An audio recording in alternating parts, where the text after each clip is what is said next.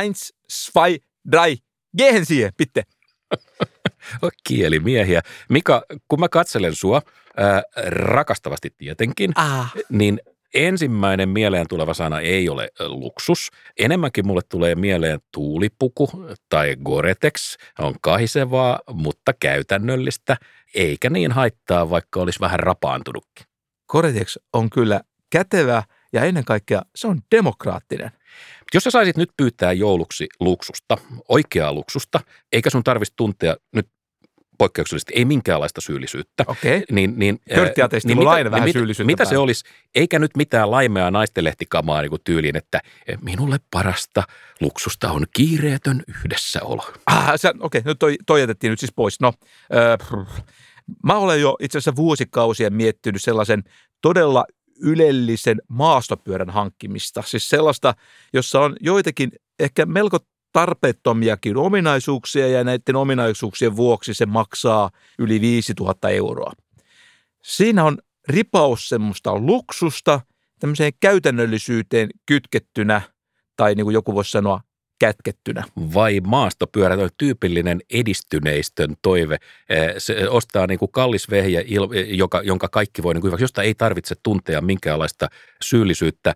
Mutta koska kohta on joulu, me halutaan nyt tarjota parasta ja me paketoidaan seuraavan kolmen vartin aikana teille hyvät kuulijat ylellisyyttä ja ylettömyyttä.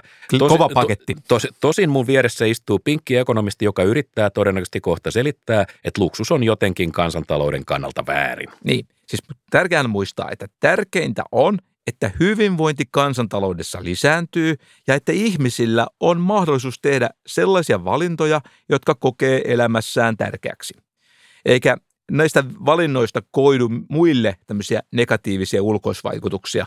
Ja jos koituu, niin ne on sitten sisällytetty näiden tuotteiden hintaan, esimerkiksi haittaverojen avulla. Hyvät kuulijat, tämä on AM-podcastin spesiaalijakso Matin ja Mikan luksusjoulu, jossa mikään ei ole keskivertaista, tavallista tai sosiaalidemokraattista. Tänään puheenvuoron saavat champagne, kaviaari ja kullatut vesihanat. Nämi, nämi. Apunen ja Maliranta.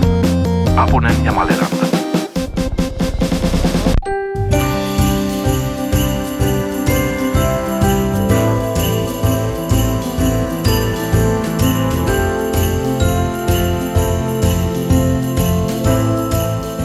Mutta ensin hiukan epäitsekkyyttä. Jouluna ajatellaan lähimmäisiä ja hiljennytään taiteen mestariteosten äärelle. Ja taas, taas, aikanaan niin lupaava kulttuuritoimittava, se aina kerta toisensa jälkeen palaa tähän kultaiseen nuoruuteensa. Hieno nuoruus. Eh, Mekin täällä aika ajoin viitataan huolettomasti tai huolella erilaisiin kirjallisiin merkkiteoksiin ja nyt laajat kansalaispiirit on pyytäneet meitä ilmiantamaan kiinnostavia kirjoja, siis lukuvinkkejä. Mm, No. niitä, ei- niitähän tulee. Ja tämähän on pyyntönä aivan liian imarteleva, että, että me voitaisiin se ohittaa. Ja samalla me sovittiin, että Mikan tai minun kirjoittamia kirjoja ei oteta tähän listaan, mutta toveri, nyt nimiä pöytään. Nimiä pöytään. No, mehän ollaan vuoden mittaan käsitelty muutama todella, todella hyvä kirja, kuten esimerkiksi Grandstanding, Mm-hmm. Se on ihan huippu. joo, ja jossa avataan niin kuin tämän ajan sairaus nimeltään moraalinen poseeraus. Joka siis tuhoaa politiikkaa. Näin me todettiin. Ja sitten tietysti Daron Acemoglu, Narrow Corridor. Pyhä kirja. pyhä kirja, joka Mm. edessä voi hiljentyä. Ja sitten muuten näiden kaikkien teosten tarkat tiedot löytyy sitten tämän podcastin nettisivulta tem.fi. Käykää siellä kuuntelemassa, mutta Mika, kahdella lauseella, jos kykenet, minkä takia Narrow Corridor on tärkeä? Älä rajuja ja rajaehtoja asetat. No, ö, kysehän on siitä, että talouskasvu lisää edelleen ihmisten hyvinvointia ja tässä kirjassa mennään tämän talouskasvun kaikkein syvimmille juurille. Eli siihen kohtaan ja sinne, missä nämä hyvät instituutiot sitten syntyvät. Tavallaan siis selitetään hyvinvointi ja se, miten vähäistä se voi olla kiinni, että tämä tasapainoinen yhteiskunta, se suistuu tämmöiseen itsevaltaan tai sitten ihan täydelliseen sekoiluun. Ja mm-hmm. sitten vielä, mikä minusta ei ole yhtään vähäpätöinen seikka, tässä kirjassa hehkutellaan perustellusti Kalmarin unionin erinomaisuutta, Niin. joka on iso bonus Niin, niinpä tietysti, niinpä tietysti. Mulle käänteen tekevä juttu oli, oli äh, Kai Fu Liin AI Superpowers, kirja, josta me puhuttiin viime talvena yhdessä jaksossa. Siinä on siis kysymys Kiinan ja USAn tekoälykilpailusta. Loistava teos sekin. Mutta mikä, mikä olisi kirja tai mitkä olisi kirjoja, jotka ei vielä ole tahriintunut tässä meidän käsittelyssä? on useita Tanneria Koiviston kirjoja, siis Mauno Koiviston, joita se et ole vielä päässyt noilla sun asiattomilla huudahduksillasi niin tahrimaan. Hmm. Mä oon nyt viime aikoina lukenut Pentti Saarikosken teosta Asia tai ei. Mä luin sen silloin joskus kauan sitten, tai ei niin kauhean kauan aikaa sitten nuorena, ja tykkäsin silloin tosi paljon.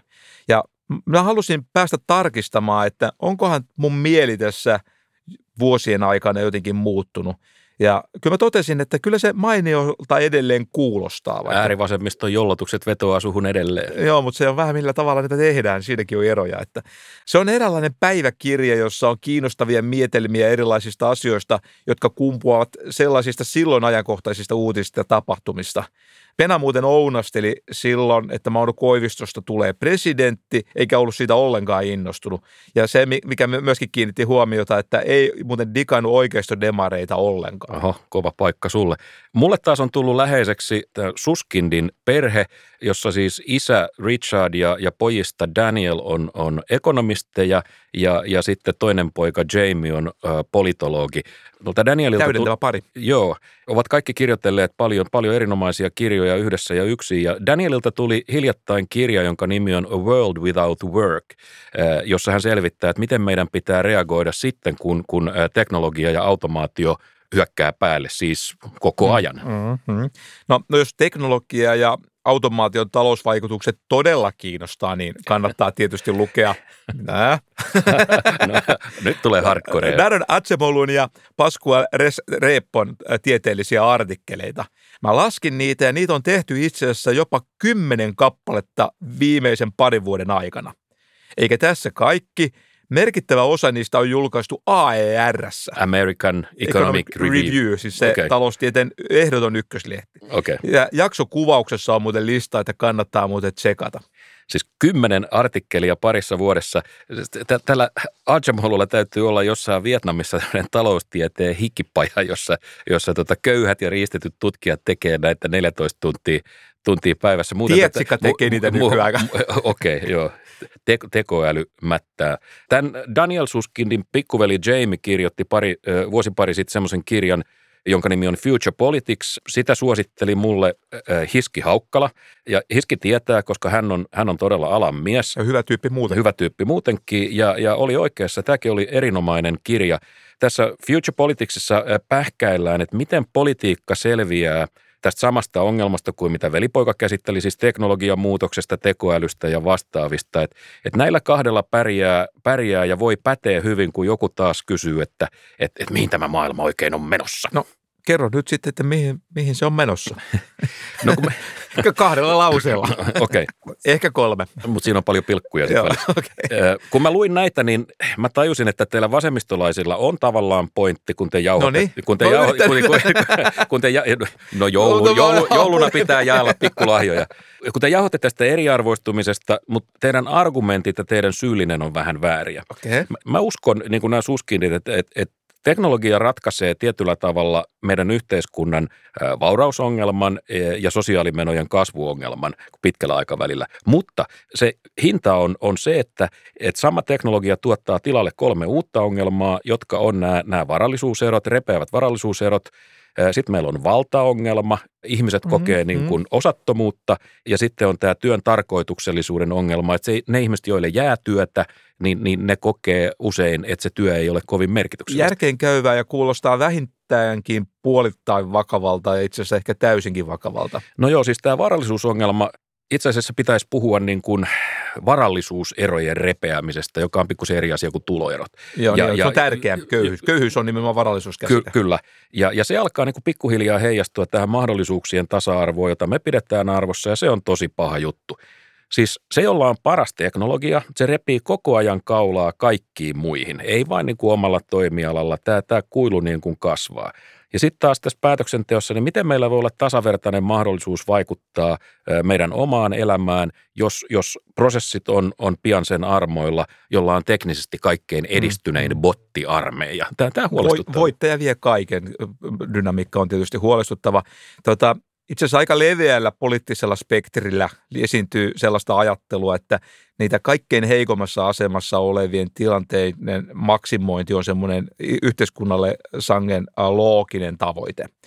Ja jotta siihen päästään, niin siihen tarvitaan talouskasvua ja talouskasvun puolestaan tarvitaan teknologista kehitystä. Ja teknologiseen kehitykseen tarvitaan innovaattoreita. Mm-hmm. Ja innovaattoreita ei ole riittävästi – jos innovaattorit ei ainakin välillä tule rikkaaksi. Mm. Ja tämän ketjun takia on semmoinen tilanne, että tota, siksi näitä kaikkein rikkaimpien rahoja ei aina kannata heti siirtää niille kaikkein heikommassa asemassa oleville niin kuin suorina tulonsiirtoina. Ja nyt sanoo siis ekonomisti, että on välttämätöntä jakaa rahaa köyhille, mutta vasta huomenna. ei, ei, susta, ei, ei susta ota selvää. Ja tämmöisen mekanismin kautta vielä.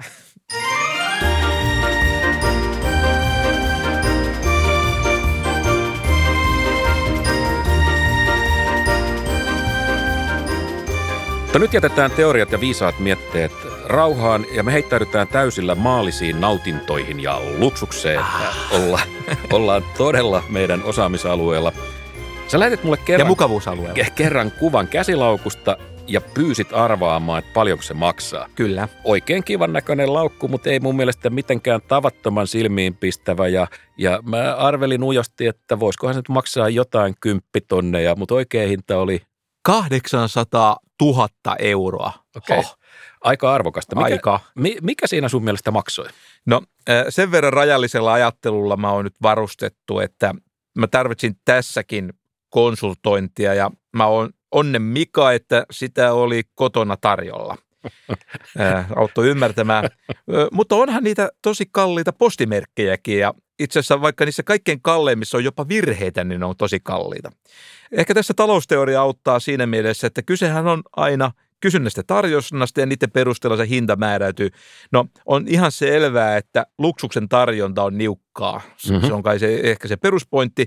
Mulla on pikkasen vielä epäselvää, että mistä se kysyntä tulee tässä tapauksessa. Okei. Luksussanan juurihan on latinan sana luxuria, joka, joka tarkoitti yletöntä tai tavatonta. Roomalaiset käytti tätä ilmausta kuvaamaan holtitonta elämää ja, ja, ja paheellista tuhlausta. Ja, ja niin kuin huomaatte, niin hauskanpidon syyllistäminen ei ole ihan, ihan tuore keksintö. Sitten myöhemmin ranskan ja englanninkielissä luksuksella oli jopa seksuaalinen sisältö tai sivumerkitys. Okei, tähän alkaa kuulostaa hetki hetkeltä yhä kiinnostavammalta. Luksusta on ollut jokseenkin aina, ainakin niin kauan kuin on ollut sosiaalisia äh, hierarkioita. Eli siis aina. Mm, käytännössä aina. Mm. Luksus on, on se keino, jolla on osoitettu oma arvo ja, ja sitten muille niiden paikka. Juuri näin, eli positiot kuntoon. Siihen ovat kelvanneet asumukset, kulkupelit, vaatteet, korut, hajusteet. Kyllä, ja näillä hajusteilla tosin taisi olla ihan käytännöllinenkin tarkoitus. On nimit- vaatteillakin. Eh, nimittäin, äh, juu, äh, Ranskan kuninkaan hovissa kuulemma pesulla käytiin hiukan harvakseltaan ja, ja, ja parfyymeilla peitettiin sitten pikkukäryt. Selvä, äh, 1700-luvulla oli, oli kirkasta, että mikä on luksusta, mutta, mutta entäs nyt? Maailma on muuttunut ja missä kulkee tämän nykyisen – ylellisyyden rajat ja, ja mitä tästä asiasta sanoo luksuksen taloustiede, Luxonomics? Taas tämmöinen taloustieteen haara. ja ihan itse Imperialisti leviää kaikille alueille. Asiaan perehtyneet tutkijat Kene Grossman ja Carl Shapiro määrittelevät luksuksen sellaiseksi asiaksi, jonka arvo kasvaa vaikka funktionaalinen. Siis käytännöllinen. Juuri näin. Hyödyllisyys ei siis kasvaisi. Luksus ei siis ensisijaisesti täytä mitään tämmöisiä ihmisen perustarpeita, mutta sillä voi olla sosiaalisten tarpeiden täyttämisessä niin hyvinkin tärkeä rooli. Toisin sanoen, jos sulla on ranteessa viiden tonnin Rolex, niin, ei joku, muuten ole. niin joku, joku voi antaa anteeksi sen, että, että sun jutut on aika huokeita. Mutta tota, nyt pitää kysyä, että et, et, missä se raja kulkee. Että et mun luksus on aidosti rikkaalle arkea ja sitten taas mulle arkinen asia, niin on, on eläkeläiselle tai jossakin köyhässä maassa asuvalle ihmiselle, niin se on todellista luksusta. Äh, niin, miten se meni? Jokaisella pitää olla tämänsä, josta pitää kiinni vai miten se huomio nyt menikään? Luksushan oli ennen paikallista, mutta että globalisaatio muutti, muutti sitten tämänkin, että, että Burberia ei enää tehdä, tehdä Isossa Britanniassa eikä, eikä Chaneleita Ranskassa, vaan kapitalisti vie ne tietysti sinne, missä työ on halpaa. Sitä ne tekee Mutta onko joku Laosissa tehty Burberry enää oikeaa luksusta ja, ja minkä takia siitä nyt ylipäätänsä kannattaa maksaa? Voiko sitä mitenkään perustella esimerkiksi laadulla? Mä en ihan ole varma, että onko näiden käsilaukkujen edes tarkoituksenmukaista kestää vuosikausia. Ja mulla on semmoinen käsitys, että kustannusrakenteessa nämä materiaali- ja valmistuskustannukset, niin niiden osuus on niin kuin sangen pieni, kun sitä verrataan esimerkiksi markkinointikustannuksiin.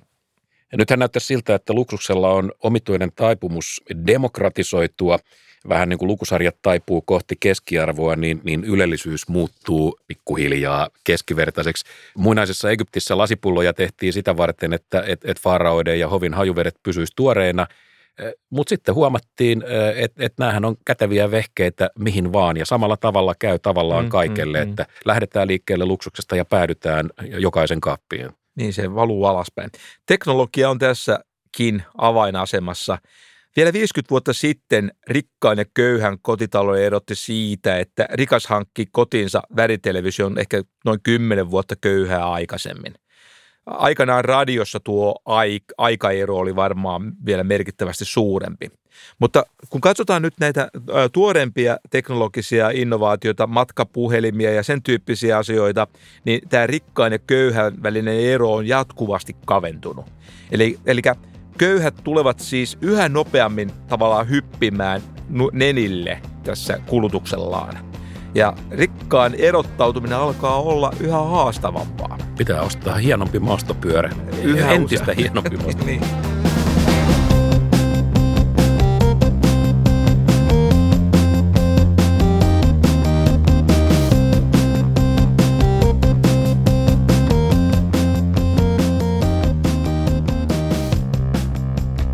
Liberalismi teki aikanaan luksuksesta sosiaalisesti hyväksyttävää. Sehän selitti, että vaikka luksus oli tarkoitettu pienelle eliitille ja, ja se vaikutti omassa maailmassaan, jonne köyhillä ei ollut asiaa, mutta kuitenkin samalla sanotaan, että et, et luksuksen valmistaminen tuottaa hyviä, hyväpalkkaisia työpaikkoja ja, ja niin kuin sä sanoit, niin vauraus valuu sitä kautta alaspäin. Että miksi meidän kannattaisi nyt olla tästä asiasta harmissaan? Että mit, mitä pahaa siinä on? Nyt täytyy tietysti muistaa, että työpaikkoja syntyy aina silloin, kun tuotetaan sellaisia tuotteita, joilla on liiketaloudellista arvoa.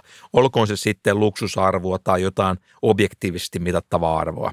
Mä satun nyt tietämään, että sulla on hassu teoria, josta sä oot nyt touhunnut tässä pitkään, ja, ja, ja sen mukaan äh, luksus tuhoaa arvoa. Vihdytäs meitä nyt hetki. Matti Kulta, no mäpä selitän sulle vähän talouskasvun mittauksen teoriaa ja sitä, että miten se kytkeytyy hyvinvointiin. Nimittäin pääosa talouskasvustahan on laadullista.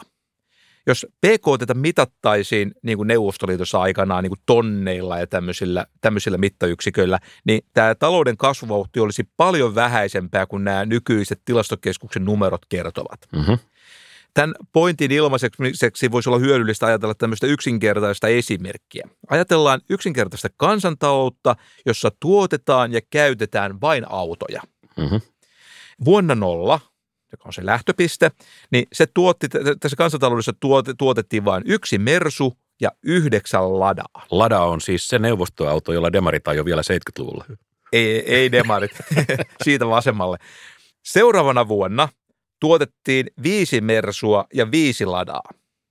No, jos PKT nyt mitattaisiin niin kuin sitä Neuvostoliitossa aikanaan jotenkin tehtiin, että sitä mitattaisiin näiden autojen lukumäärällä, niin se kasvu olisi ollut tässä tapauksessa nolla prosenttia. Mutta koska PKT on tarkoitus mitata myös laatua, ja, ja koska Mersu on laadukkaampi, niin tämä kasvuluku on nollaa suurempi. Mersu on parempi ja kalliimpi, koska siinä on ihmisten hyvinvoinnin kannalta tämmöisiä parempia ominaisuuksia ja sellaisia, jotka voidaan niin selkeästi havaita. Pitää paikkansa. Niin. Matti, sullahan on Mersu. Mm-hmm. Kuinka moneen ladaan sä vaihtaisit sen sun Mersun? No järkevästi ajatellen siihen voisi löytyäkin joku luku, mutta, että, mutta kun puhutaan niin kuin mielikuvista ja, ja kokemuksista, niin, niin siihen ei kyllä satakaan riitä. Pitäisi järjestää koe tästä. No, joka tapauksessa tässä esimerkissä talouden hyvinvointi kasvaa, kun viisi kuluttajaa voi nauttia Mersun ominaisuuksista ja enää viisi joutuu tyytymään siihen pahaiseen ladaan. Okei, tämä on selvä ja mä hiukan arvaan, mihin tämä johtaa eh, tässä meidän, meidän käsilaukkutapauksessa. Että käsilaukuissa on vähemmän hallintalaitteita, siinä on vähemmän mitattavia ominaisuuksia kuin autossa. Toisin sanoen me ei löydetä siitä niin kuin faktisia... Jotain er... veden kestävyyttä niin. tai tämmöisiä. No kyllä, just näin. Kuvitellaan nyt siis toinen kansantalous, joka tuottaa vaan sitten näitä käsilaukkuja. Ja se tuottaa ensiksi tota, yhden tämmöinen ermeslaukun. Uh-huh Onko sulle tuttu? Jos sä lausuit sen niin hienosti, että se ei hetken jo hämännyt.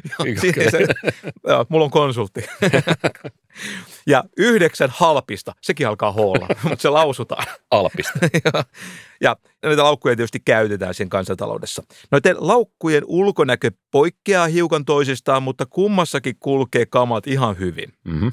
Tämä Hermes-laukku maksaa nyt sitten sen 800 000 euroa – ja sitten tämä halpislaukku maksaa 100 euroa. Mm.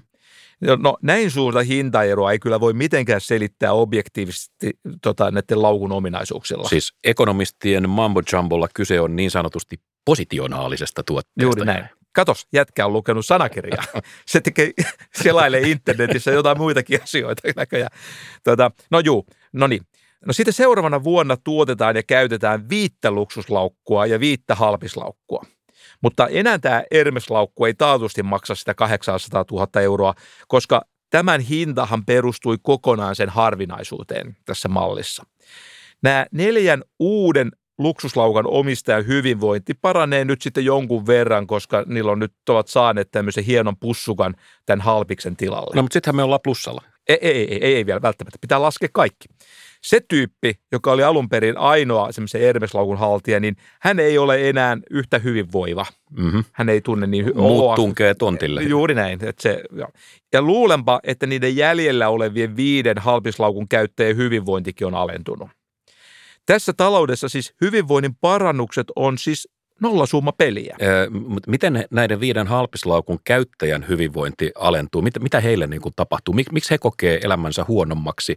No, e, jos, Vai siksi, että heitä on vähemmän? Jos ajatellaan, että alun perin on ollut, ollut yksi yhdeksästä – ja sitten on, jo, jolla on se Jolla käytännössä lähes niin, kaikilla niin, on niin, sellainen. Niin, niin se tavallaan se ei ole niin paha olla se halpislaukun käyttäjä, kun meitä on niin paljon. Okay. Sitten kun sä alat olla ani harva halpislaukun käyttäjä, niin sitten se sun... Eli käänteinen logiikka luksukseen. Luksuksessa mitä vähemmän väkeä, sen parempi. Halpiksessa mitä vähemmän väkeä, sen huonompi. Juuri näin, juuri näin. Että se siirtyy koko jaka- jakaumalta. Mutta jos meillä on näitä, näitä niin kuin negatiivisia vaikutuksia ja ne suurin piirtein kompensoi toinen toisensa, niin missä se tapahtuu se aidosti se arvon tuhoutuminen? Tämä on hyvä kysymys. Tämä on hyvä kysymys. No autoesimerkissähän siis talous ja hyvinvointi kasvo. Mutta tässä meidän käsilaukkutaloudessa niin ei siis käynyt. Siis, jos esimerkiksi kansantalouden kehityspanostus kohdentuisi näiden brändien kehittämiseen, niin tämä panostus olisi tietysti poissa jostain luodaan mielikuvia, ei todellista niin. arvoa. Ja, ja näitä tutkijoita, niin se on rajallinen resurssi. Jos kehitellään brändituotteita, niin sitten ei voida kehitellä muita. Ja se on poissa siitä kehitystyöstä, jolla voitaisiin luoda esimerkiksi uusia tuotteita, uudenlaisia autoja tai niihin uusia ominaisuuksia. Ja siis sellaisia ominaisuuksia, jotka lisää hyvinvointia siinä koko kansantaloudessa. Toisin sanoen luksustalous siirtää hyvinvointia paikasta toiseen ja takaisin. Just näin. Mutta sitten tämä, voisiko sanoa, saanko mä sanoa, hyötytalous, mm, se niin, niin, niin, niin se tuottaa uutta hyvää. Just näin. Ja, ja se on enemmän kuin nollasummapeliä. Joo, se on just noin. Tämä on kirkasta timantti, joka on luksusta.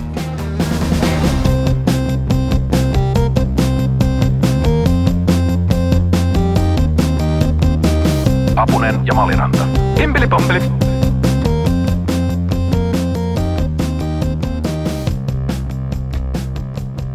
Entäs sitten luksuksen etiikka? Onko tämä ylellisyyden ostaminen nollasummapeliä siinä mielessä, että siihen käytetty raha olisi jotenkin aidosti pois hädänalaisilta, puutteenalaisilta ihmisiltä? Sitä, sitä on minusta hyvä miettiä läpi tämä. Otetaan yksi sattumavarainen tapaus. Mulle on jostain syystä, jos mulle sattuisi kertymään rahaa muutama tonni, Hypoteettinen. ylimääräistä ja mä en sitä nyt eh, tarvi, niin mä voisin antaa rahat vaikka punaiselle ristille.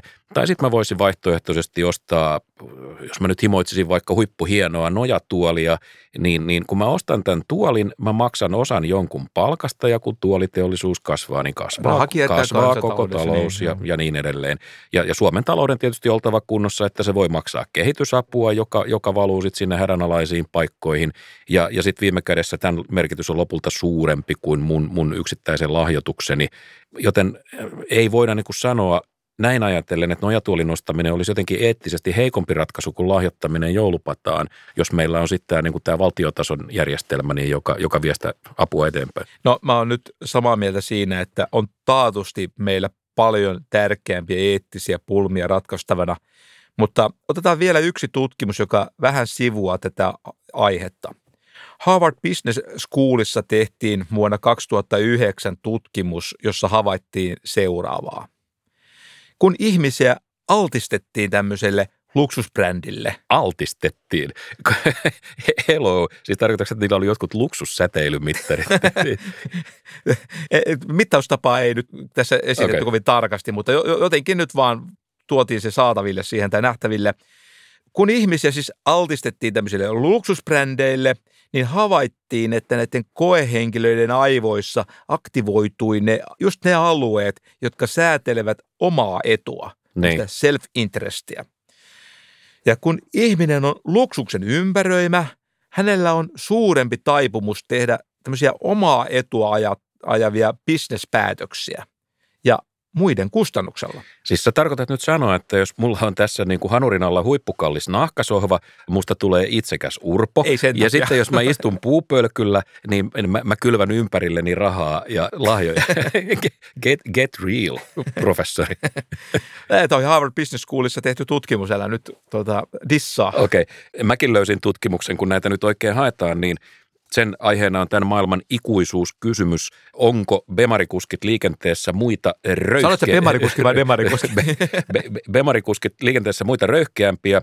Berkeleyn yliopisto, johon sinänsä suhtaudun epäilyksellä, koska se on ehkäpä maailman vasemmistolaisin yliopisto, niin sie- siellä, siellä, siellä tutkija Paul Piffin ryhmä tutki ajokäyttäytymistä jollain nimenomaisella suojatiellä.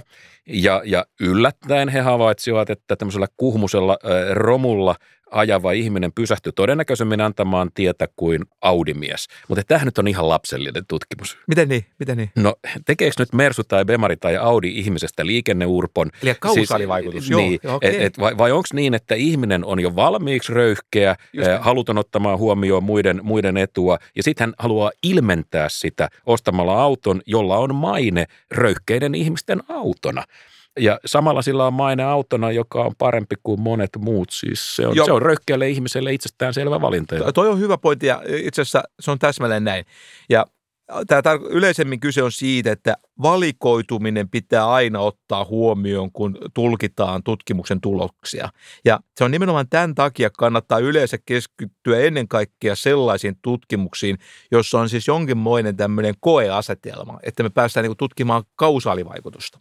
Mua vähän vaivaa ne ihmiset, jotka kieltää luksuksen turhuutena. Mietis vähän, kuka tämän turhuuden oikein määrittelee? Että tota, nämä ihmiset, jotka tuomitsee luksuksen, nämä ilonpilaajat, niin haluaako ne, että ihmisten asialliset ja tarpeelliset mieliteot määritellään missä jossain, jossain komiteassa, siis vähän tähän tyyliin, että kultakin hänen kykyjensä mukaan ja kullekin hänen tarpeittensa mukaan, joka on aina ollut tämä kommunistien myyntipuhe ja, ja, ja yksi aatehistorian siis varmasti epäonnistuneimpia ideoita. Okei, no millä tavalla? Haluatko nyt täsmentää? No jos, jos sä sallit, niin, niin No pieni, pieni tarina, joka tulee suoraan kapitalismin Lady Taas Dominalta. se rupeaa puhumaan tietysti Elina Lepomäestä. ei, ei, ei, nyt puhutaan Ayn Randista, vai, vai saaks mä, saaks mä puhua Randista vai saat sä iho-oireita? No anna mennä vaan, mä rapsuttelen tässä. Johani. Tota, sanotaan, että minulle vaikkapa musiikki on se, on, se on ihan kaikki kaikessa. Ja mä haluan palavasti, mä haluan vain ja ainoastaan hyvän ja kalliin viulun. Tavallaan siis jostain näkökulmasta luksusta. No, sä haluat uudet äh, silmälasit. Kumman tarve tässä on todellisempi? Miten mitataan mun kaipuuni Mm, musiikkiin ja sun tarve silmälaseihin. Sitten tulee joku, joka sanoo, että Mikan tarve on todellisempi ja Matti saa odottaa. Mä ymmärrän sen kyllä. Ja, ja, ja tota, tässä Randin äh, tarinassa niin Matilta kielletään viulunnosto riittävän monta kertaa, koska se on muiden mielestä tarpeetonta. Kyllä. Ja sitten kerran äh, Mika tulee kadulla vastaan uusien rilliensä kanssa ja vihapäissään Matti rikkoo Mikan rillit. Ekonomisti sanoisi kyllä, että toi oli huono liike. Nimittäin rillien rikkominen vähentää hyvinvointia kansantaloudessa. Okei. Hipsterit sanoo, että luksus on pahasta, koska kulutus tuhoaa maailmaa ja maapallo ei kestä ylellisyystuotteita ja niin edelleen. Me täytyisi mennä, palata tota, noin yksinkertaisempiin asioihin. Mutta samaan aikaan nämä samat hipsterit kehuskelee koko ajan jollain, jollain omilla vehkeillään, jollain äh, vaikka nyt suksilla, jotka niitä miellyttää, Hipsterit suksilla. ko- koska niissä on 30 prosenttia kierrätysmuovia. Tai no, no okei, no käsin tehty kitara ainakin sitten, että, joka ei ole mistään hikipajasta ja on valikoitua suomalaista koivua ja niin edelleen. Tämähän on niin sanottua metaluksusta.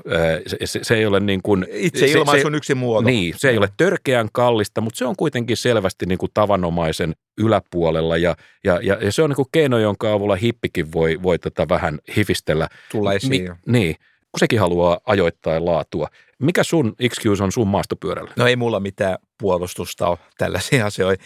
Mutta sanon vaan, että siinä maastopyörässä on monia objektiivisesti mitattavissa olevia tosi miellyttäviä ominaisuuksia. Ja mä sanoisin, että sillä olisi edelleen kiva ajaa sillä polkupyörällä, vaikka joka ainoalla vastaan tulevalla olisi ihan täsmälleen se sama pyörä. Ja, ja sitten kun nyt vauhtiin päästiin, niin sitten sit tietysti tämä kaikkein ilmeisin juttu huomaat, että mua tänä aamuna hiukan taas hipsterit harmittaa. Pääsin kalli, Niin, niin tota- kallion läpi. Niin, tota, kun tämä kallion maailmanparantaja juo kahvia, niin sehän ei ikinä hehkuta kulta Katriinaa, Joo, vaan, ei. vaan se silloin, on aika tylsä puheenaihe. si, si, silloin aina siinä erityisessä omassa kupissaan jotain shamaanien poimimaa arabikaa. Ja, ja, ja, ja tämä on taas sitä samaa luksusta luksuksen kieltäjille ja pinnallisen materialismin kriitikoiden tapa niin kuin asettua muiden yläpuolelle. Voi yhtä aikaa paheksua ja nauttia. Tämä on kätevää. No, mutta onhan se ihan kivaa, että tarjolla on niin kuin monenlaisia kahvilaatuja. Nimittäin, niin kuin sanota kuuluu, vaihtelu piristää. Ja kahvin vaihtelu on varmaan sitten sellaista, joka piristää sitten kaksin verroin tai ehkä enemmänkin. No ok. Me tiivistetään asia siis näin. Luksus ei ole ensisijaisesti moraali- tai syyllisyysongelma. Niin, kelle se teettää mitäkin. Isompi ongelma on se, että niin sanotussa isossa kuvassa, sitähän me tässä meidän ohjelmassa usein aina haetaan, mm. niin se ei lisää hyvinvointia tässä kansantaloudessa. Tämä on niin kuin näkymätöntä ja siksi pintaan jäävät vain nämä tämmöiset vähän kevyehköt moralistiset argumentit. Siis syyllisyys pois, järki käteen. Siinä hyvä linja. Hyvä. Nyt on vielä pakko ottaa esiin yksi ajatus omaisuudesta ja, ja hyvällisyydestä. Mehän on tämän vuoden varrella käsitelty monenlaista teoriaa ja, ja ideaa, jota me on, Aika on näistä ajatusten, ajatusten antikvariaatteista löydetty, mutta että nyt tuli vastaan yksi ihan oudoimmista jopa meidän mittapuulla ja, ja sen nimi on Potlatch. Jaa. Noita tohtori Maliranta, mistä on kysymys? Potlatch on tämmöinen Chinook-intiaanien juttu, joka yksinkertaistaen tarkoittaa lahjaa tai pois antamista. Se on tietoista omaisuudesta luopumista. Käytännössä siis siinä mahtia osoitettiin sillä, että omaisuutta tuhotaan. Siis ei ainoastaan anneta pois, vaan Vaan että kirjaimellisesti tuhotaan. tuhotaan. Niin, joo. Nimenomaan se tavara palataan mäs, mäsäksi, että sitä ei voi käyttää.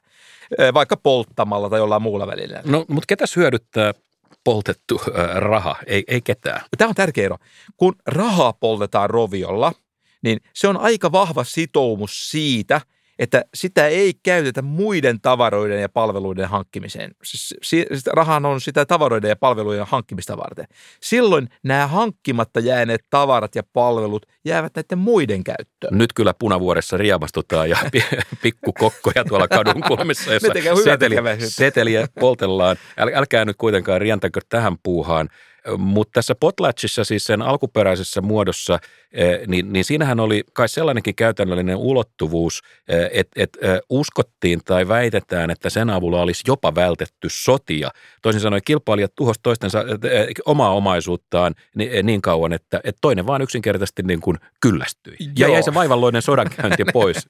joo, no, tota, no joo, arvoa paloi ja ehkä sitten ihmishenkiä säästyi, mutta aina tämmöisessä vaikutusarvioinnissa niin pitäisi aina miettiä, että olisikohan siellä ollut joku toinen vaihtoehtoinen tapa niin kuin saavuttaa tämä sama tavoite, eli että, että ihmisillä olisi rauha ja hyvä tahto ja eikä tapettaisi toisiamme. Sitten vielä esimerkki todellisesta nykypäivän potlatchista. Brittiläinen taidepumppu K-Foundation, jonka muodostaa kai pari entistä pop-artistia, Bill Drummond ja, ja, ja Jamie Cotti, niin, niin he sai vuonna 1994 jättiläisidean. Ja, Keskisuurten ja, iso ja, ja, ja, ja, ja, ja nämä onnettomat jantterit poltti roviolla miljoona puntaa, siis kirjaimellisesti poltti ja, ja kuvasivat koko homman videolle. No, oliko tämä niin sanotusti kriittinen performanssi, niin oliko tämä sun mielestä sankarillinen teko vai, vai tyhmintä touhua ikinä? No ainakin artistit itse sanoivat jälkikäteen, että kyllä vähän kadutti. Mua askarruttaa tässä oikeastaan vaan se, että mahtoko tämä K-säätiö saada apurahaa tämän rahanpolttelun kehittelyyn ja pitäisiköhän meidänkin laittaa kulttuurirahastoon tai koneen säätiöön niin, niin kuponki sisään jonkunlaista potlatch-projektia varten. Siellähän suositaan radikaaleja ajatuksia. Mutta ekonomisti näkökulma on tietysti se, että rahan polttamishanke on hyvinvointisiirto näiltä rahan alkuperäisiltä haltioilta kansantalouden kaikille muille kuluttajille. Mm, Tämä on taas taas nolla. sitä no- niin, nollasummapeliä. Mm. Jokaista kuluttajaa kohti laskettu hyöty on toisaalta niin mitätön, että varmaan niin kuin jokaiselta jäi niin kuin huomaamatta tämä pieni parannus siinä hyvinvoinnissa, kun toiset polttelivat puntia. No toisaalta on niin, että suomalaisen byrokraatin rinnalla sinä ja minä ollaan rahanpolttelussa ikuisia amatöörejä, paitsi että sähän olet byrokraatti. Älä, äläkä tuijota mun povitaskua.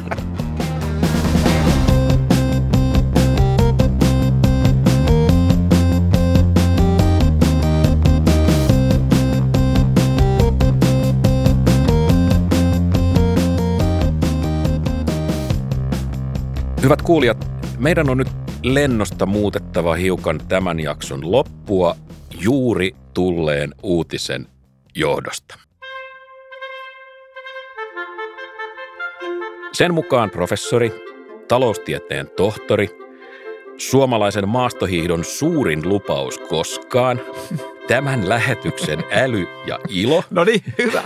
Hyvä Matti. Mi- Mika Maliranta on tänään, kun tätä nauhoitamme, anteeksi jos mun ääneni tahtoo sortua, hän on, hän, hän on ennalta varoittamatta ja omavaltaisesti mennyt naimisiin.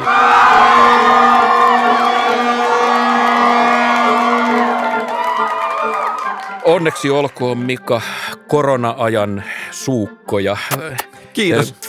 Ja voi, voi tätä, tätä onnea. Tilanne on nyt siis se, että mun on aivan pakko siteerata tässä, tässä maailman parasta onnittelupuhetta hääparille. Tämän piti aikanaan Kangasalan satakieli Heikki A. Ollila hyvän ystävänsä Kari Häkämiehen häissä ja, ja puhe kuuluu näin. Tässä kohdassa tunnen velvollisuudekseni onnitella tuoretta avioparia. En voi kuitenkaan onnitella sulhasta morsiammen valinnasta, koska en tunne morsianta. En voi myöskään onnitella morsianta sulhasen valinnasta, koska tunnen sulhasen. Mika, mitä sä haluaisit juuri nyt sanoa kaikille AM-kuulijoille? Ah, mitä tässä nyt sanoisi? No, mä oon ihan hirmu rakastunut. Ja itse asiassa ollut jo vuosikausia, mutta tavallaan tässä on kyse vaan tällaisesta yhdestä huipentumasta. Aivan näiden virallisten THLn ohjeiden mukaisesti käytössä on ollut turvavälit ja maskit ja vain viisi henkilöä perhepiiristä paikalla. Eli tilaisuudessa oli siis sattuneesta syystä tiettyä koruttomuutta. Mutta mä, mä satun tietämään, vaikka sä nyt vetoat tähän äh, koruttomuuteen ja esiin nyt tavallisena arkisena ihmisenä, äh, mä satun tietämään, että tänä erityisenä päivänä sä olet halunnut osoittaa rakkautesi määrää ja, ja, ja kun rakkautta osoitetaan, äh, niin sä et antanut mitään käytännöllistä, niin kuin vaikka robottiimuria, sä annoit sataprosenttista luksusta. Totta. Ja, ja tämän jälkeen sä et voi ikinä enää tuomita ylellisyystavaroita tai sä saat maineen tekopyhänä ankeuttajana. Tämä pitää täsmälleen paikkansa. tämän huipentuman juhlistamiseksi ja muiston tallentamiseksi mä olen tehnyt kyllä kieltämättä yhden luksushankinnan. Okei, se samppanjavispiläistä. Mutta nyt me vetäydytään kukin oman ylellisyytemme äärelle. Minä tasa-arvoiseen, nöyrään Tampereen kaupunki. Ja sinä, Punaiseen ja kaupunkiin. sinä, sinä korskeaan Kulosaareen. Hyvät kuulijat, me toivotetaan teille kaikille hyvää joulua ja terveyttä tulevalle vuodelle. Hyvää joulua ja palkitkaa toisenne ylellisillä lahjoilla, mirhamilla ja suitsukkeilla ja kaikenlaista, kaikenlaista mitä tämmöiseen niin perusjouluun kuuluu. Mirra. Nauttikaa nyt ja syyllistykää myöhemmin. Älkäkää koskaan syyllistäkö muita. Oi, mä, mä muuten ymmärrän sen, että joku ostaa timanttikoristeisia paitoja ja, ja, ja ylikalliita rättejä. Ymmärrätkö? Mutta, Okei. mu, mutta, tota, mutta siis Lontoon Harrodsilla myytiin muutama vuosi sitten hajuvettä, joka maksoi yli 200 000 euroa. Monta litraa ja, siinä ja, oli? Ja, ja, ja kymppitonnin suklaarasiaa. Ja tässä suklaajutussa on siis, siinähän on pakko olla kaikki ananaskonvetteja, koska siis mitenkään muuten ei voi perustella tuollaista No to, hintaa. Mä taas niin mietin, että miten ihmiseen vaikuttaa 200 tonnin hajuvesi.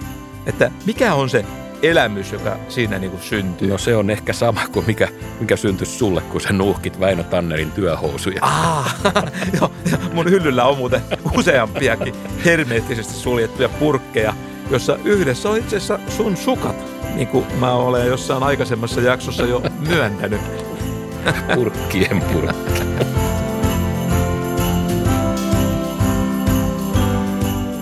Hyvät kuulijat, kiitos, että olitte mukana ja levittäkää sanaa. Levittäkää sanaa. Tämä jakso löytyy kaikista podcast-palveluista.